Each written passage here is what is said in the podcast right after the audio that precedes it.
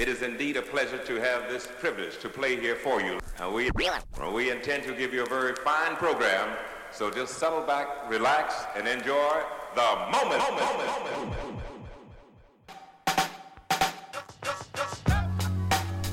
Hey, what's up, everybody? Welcome back to another episode of Mic'd Up, an unapologetic, low country based podcast from the Charleston Activist Network. I'm your host, Mika Gadsden. In today's episode, we're going to dive right into the fight against white resistance within our local media. A fight that, quite honestly, we've been engaged in since the advent of printed media. I'm reminded of the fight for folks to create subversive ways to communicate or create their own media outlets.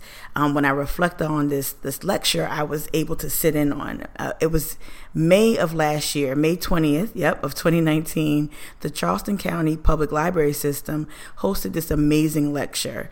Um, I'm going to let you hear some audio from that lecture, and then I'm going to come back on the other side and break it down for you. But just take a listen to how folks, how Black Gullah Geechee folks, how they communicated when their very lives depended upon it. Take a listen. Into the woods. Nichols instructed his enslaved driver to go to the fields, gather together the field hands, and hide them in the woods.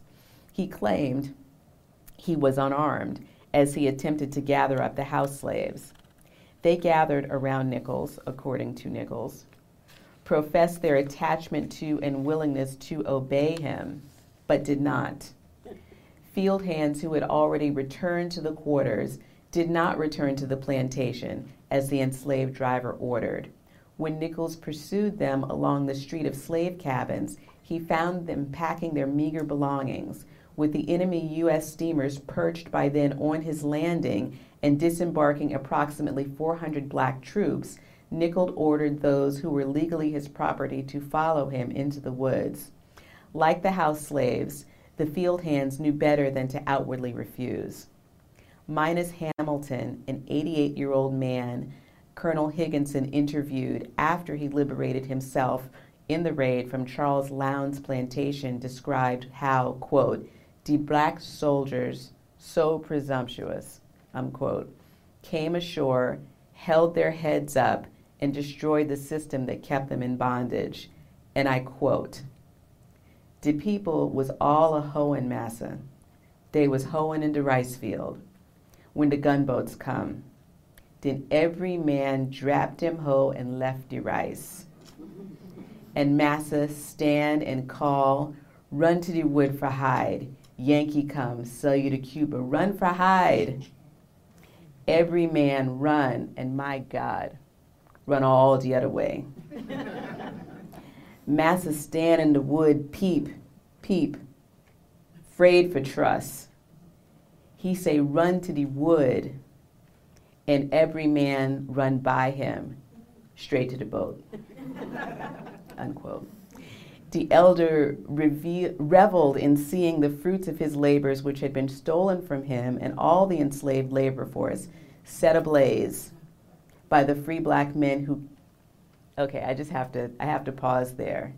Set ablaze by the free black men who came to give him his freedom. Okay, these were men who'd been enslaved in the Low Country, who literally fought, as they say, with ropes around their neck because they, like Harriet Tubman, would have been hung or re enslaved if they were caught.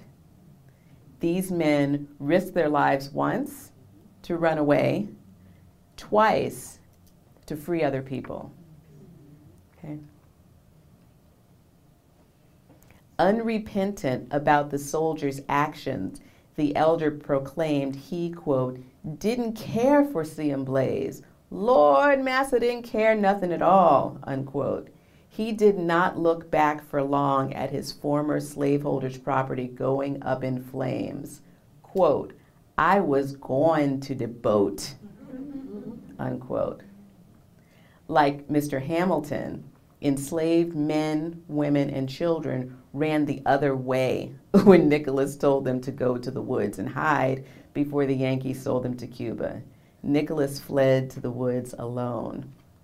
Words that, quote, Lincoln's gunboats, unquote, had come to set them free spread fast within enslaved communities on the Combahee via what some have called a mysterious communication system. It's not that mysterious.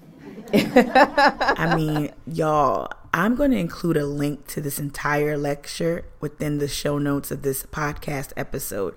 So please, I invite you to to listen to the entire lecture or to watch the entire lecture. It's currently on YouTube. Um, I want to back up for a second before I jump into my commentary about what we just listened to, which was for me quite gripping.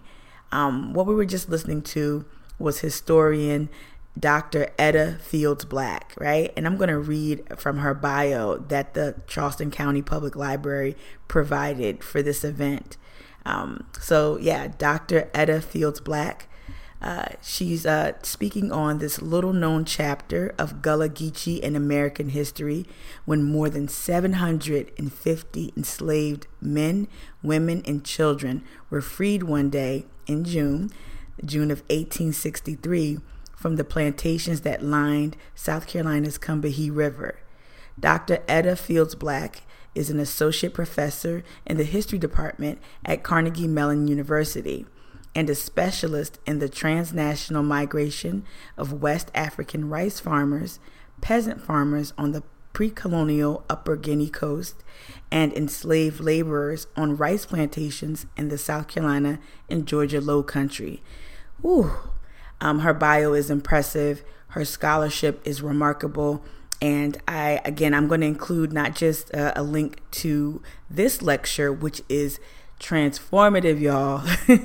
y'all know how much I love history and great historians. Yeah, I'm going to include a link to her lecture, but also I think she might have a book. I know at the time of this uh, lecture, I believe she was in the midst of of creating a book and i'm not quite sure if it was published or finished completed I, am not sure but um, i'll link i'll link you to all things dr edda fields black. I think it's just she's just a remarkable historian and the entire lecture is amazing but I want to bring it bring it all back to why I included that clip. I wanted you to hear a historian read from oral histories and and, and use her scholarship, uh, use their scholarship to help you understand understand and contextualize what the fight for res, what the fight for liberation may have looked like and how Black folk have used communication as a means to get free, and why it was so necessary to create you know, to maintain and, and use language like Gullah language, right? She goes on in the lecture, Dr. Fields Black goes on to talk about the, the use of um, when Harriet Tubman enters the story and um, yeah, and just a reminder, please listen to the previous episode if you want to know more about the Combahee River Raid and Harriet Tubman. But Harriet Tubman's, um, her recollections are even included in the lecture, and it, and it talks about that Gullah language and the word Buckra and other things um, that Gullah folk uh, had had used and communicated with. And so it's it's the language of Gullah it's the fight for liberation. It's it's all these different things that we need to to remember uh, when we're when we're thinking about Black history and Gullah history and how folks mounted fights or mounted um, efforts to get free, and um, it's important that we remember this history so it can inform the way we digest what we're reading now. Okay, you know, you know me, I'm always trying to stick the landing. Even though this is not the end of the podcast, I'm trying to make sure that I thread this all together. Um, I want to n- now get into why I felt it was necessary to create this episode. If you follow me on social media, you already know that um, I hold our institutions accountable, uh, most notably our local press outlets. Um, the Post and Courier has really baffled me in recent days, months, weeks, maybe even years in their coverage of not just this recent uprisings that we've been witnessing here locally and around the globe, but their coverage of black uh, black events, um, issues that impact black lives, affordable housing, um, climate, poverty, crime, the way they cover North Charleston, uh, you know, the resources that they allocate to to cover these stories have always baffled me. There are a number of editorial decisions that leave me scratching my head. And, and instead of arriving at convenient conclusions that say, you know what, well, this is just a good old boy system and it's a lot of white men in charge of the news. I really wanted to back up what my intuition was telling me with some sound reading. And when I tell y'all, last year I stumbled across this amazing book. It's called Newspaper Wars. And um, let me read the cover of the book. It's by Sid Bedingfield. And again, the complete title of the book is Newspaper Wars uh, Civil Rights and White Resistance in South Carolina from 1935 to 1965.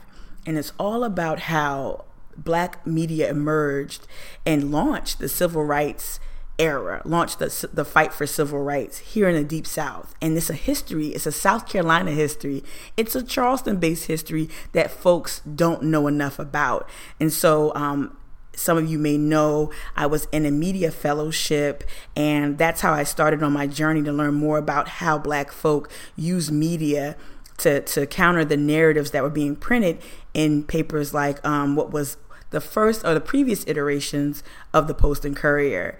And I'm going to let you listen to this next clip.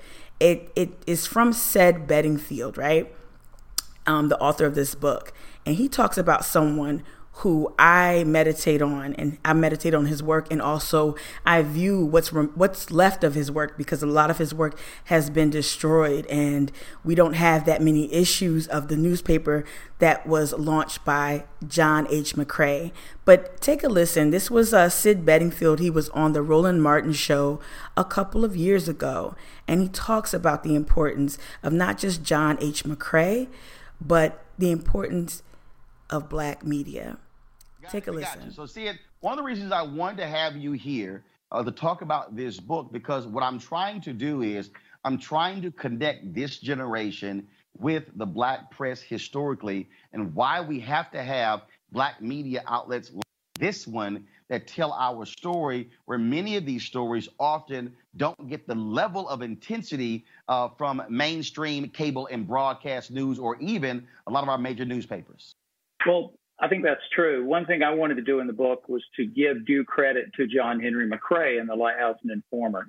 Sometimes in the study, even within the study of the black press, the African American press, the Southern black press of the first half of the 20th century um, sometimes disregarded. It's seen as being always being cautious, conservative, accommodationist, unwilling to push for civil rights forcefully, understandably, under uh, the oppression of Jim Crow rule at that time.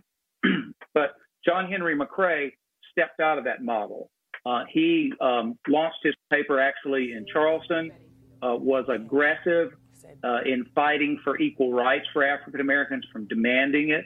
Um, and he played, in his paper, played um, a sort of unheralded role in launching a very successful civil rights effort in South Carolina in the late 30s and particularly in the 40s. The movement flourished in the 40s, had some real success in the 40s and early 50s, um, and then was sort of uh, fractured and and um, dispersed by a fierce white backlash, especially in the years after Brown v. Board of Education. Uh, but John McCray, I think, is a hero who mm-hmm. doesn't get enough credit. Uh, is one of those uh, black editors in the deep South, not just the South, but in the deep South, um, who actually helped launch the civil rights movement there. You know, y'all, it's tough.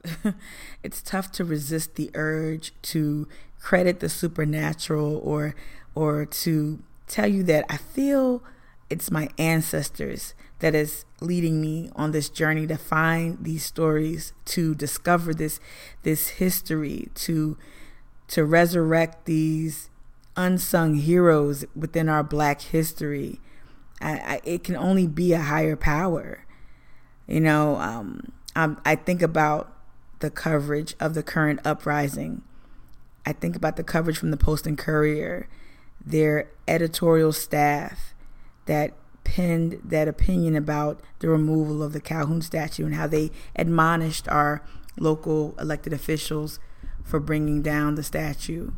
And I think about how they chose to show the faces of black people who were engaged in the uprisings that took place on May 30th. I'm thinking about the politics at play and the history of the Post and Courier, how they were led in the 60s and 50s by staunch segregationists. And I wonder how many of those ghosts still haunt their newsroom. Um, I've spoken with at length many a, a, current and former reporter at the Post and Courier, and without betraying any confidences, I'd like to just let y'all know that what we're reading and what we're feeling about what we're reading is not wrong.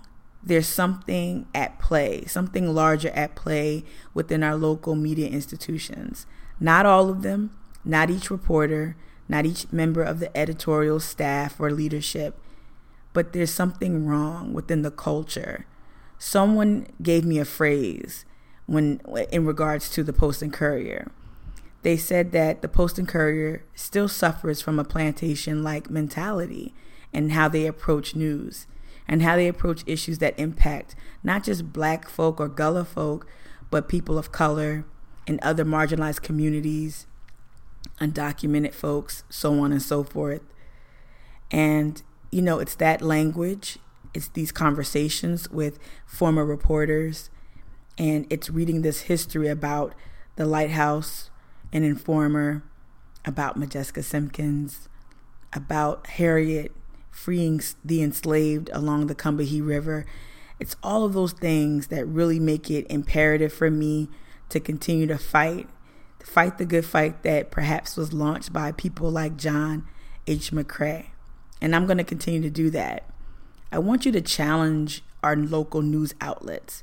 When you hear something that's being reported incorrectly because maybe you've seen it. Like I've had many people share with me their cell phone videos from the night of the uprisings that that directly contradict some some of the reporting that I saw on nightly news or read within the pages of the Post and Courier. I want you to speak truth to power and challenge it just the way that John McCray may have challenged it. And I want to read something from Sid's book um, just a small excerpt um, all about John McCray. And I want you to maybe be influenced or inspired by by his boldness, by his courage. So I'll read it here. By 1940, McCray's newspaper had begun to annoy the white community in Charleston and the surrounding low country.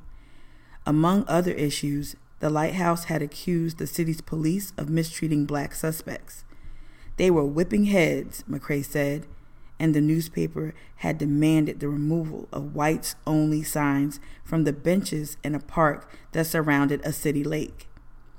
The annoyance had turned to anger when McCray investigated a suspicious rape charge against a black doctor in nearby McClellanville the lighthouse ran with what the editor described as a tabloid headline on its front page White's framed doctor forced him from town.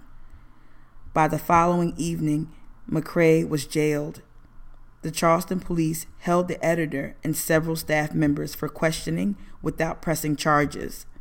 Not long after their release, the city raised the fee for newspapers' business licenses.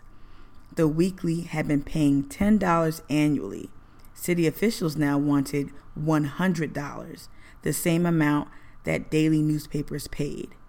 McCray said he realized it was time to leave Charleston. That's just an excerpt from this amazing book, and um, I really encourage you all to pick it up. It really, if, if only to learn more about John H. McCray and Modjeska Simkins and this this perilous fight, you know. Um, and also like this book makes me think this should be a movie. You know, we watch so many great movies like Spotlight and um, you know, all, all of the classic media movies, Citizen Kane, all of that, all the President's Men, all that, right? It would be great to have a newspaper movie, um, some sort of biopic um, about John H. McCray and, and, and how he was really just in the thick of it and he held no punches, y'all. He was a force to be reckoned with. I want to end this podcast episode on like a great note. Um, as I mentioned earlier in this in this episode, I was in a media fellowship, and part of my project was I wanted to create art that told the story of John McCray. And I'm not necessarily that gifted when it comes to like drawing or making music. So of course I called the homie in and um, asked him to help me out. And the homie I'm talking about specifically is uh, Benny Starr. And so Benny wrote a short song about John H. McCray. It was influenced by his fight to um, launch the Lighthouse and what was later to be called in Columbia, the Lighthouse and Informer. So I'm going to end with that track, and I, I really do hope that you all um, you start your own journey to learn more about historical Black uh, media members or, or, or figures in media and newspapers, and and I also want to end at least my portion of this podcast with just letting you know or saying the names of African American newspapers that none of us really know that much about that we shouldn't we shouldn't forget. And we shouldn't forget their work and their legacy of truth telling amid the most ter- terrifying circumstances. Those newspapers that I want to lift up right now are the Palmetto Leader, the Lighthouse and Informer, the Afro American Citizen, the Charleston Advocate, the Georgetown Planet, Missionary Record, the Rock Hill Messenger, the Southern Indicator, the South Carolina Leader, the Free Citizen, the Free Press, and the People's Recorder. Just lift them up, just reflect on those historic civil rights and African American newspapers. And until the next episode of Mic'd Up, y'all please keep resisting, keep fighting. To all my Gullah Geechee folk out there, y'all stay black. Lighthouse. Yeah, yeah, yeah. Yeah, yeah, yeah. Yo. A savvy sailor using wind to navigate the waves. Don't underestimate my labor, I haven't slept in days. The hours stretch for months, the nights are bitter cold. I shine the light to guide you in. I like to lift your soul. I wrote about it. Scribbled affirmations in a native language. I call for self determination as we pray for patience. Ebony hues in their finest shoes, their creased slacks and wide brim hats, their gold brooches and skirts with the laces. I'm agitated. We won't get those 1860s back. All I got is a peace of mind, warring with these Dixiecrats. These Strom Thurmond standing in our path to a greater math. This is the repercussion of reconstruction deconstructed. On this percussion, I pontificate collective action plans worth espousing, informing all the patrons in the juke joints to all of the faithful posted in our church's housing. My Lord, I'm shedding light for a growing race. The down payments on bonds we'll use to own the place. Yeah, I know they after me, it never baffles me. I see their strategy. Institutions lying on my name, trying to silence me in chains. To quiet my refrain, cause I wrote about it. Scribbled affirmations in a native language. I call for self determination as we pray for patience. To ebony hues in their finest shoes, their creased slacks, wide brim hats, gold brooches and skirts with the laces. A savage sailor using wind to navigate the waves. Don't underestimate my labor, I ain't slept in days. The hours stretch for months, the nights are bitter cold. I shine the light to guide you in, a light to lift your soul. The lighthouse.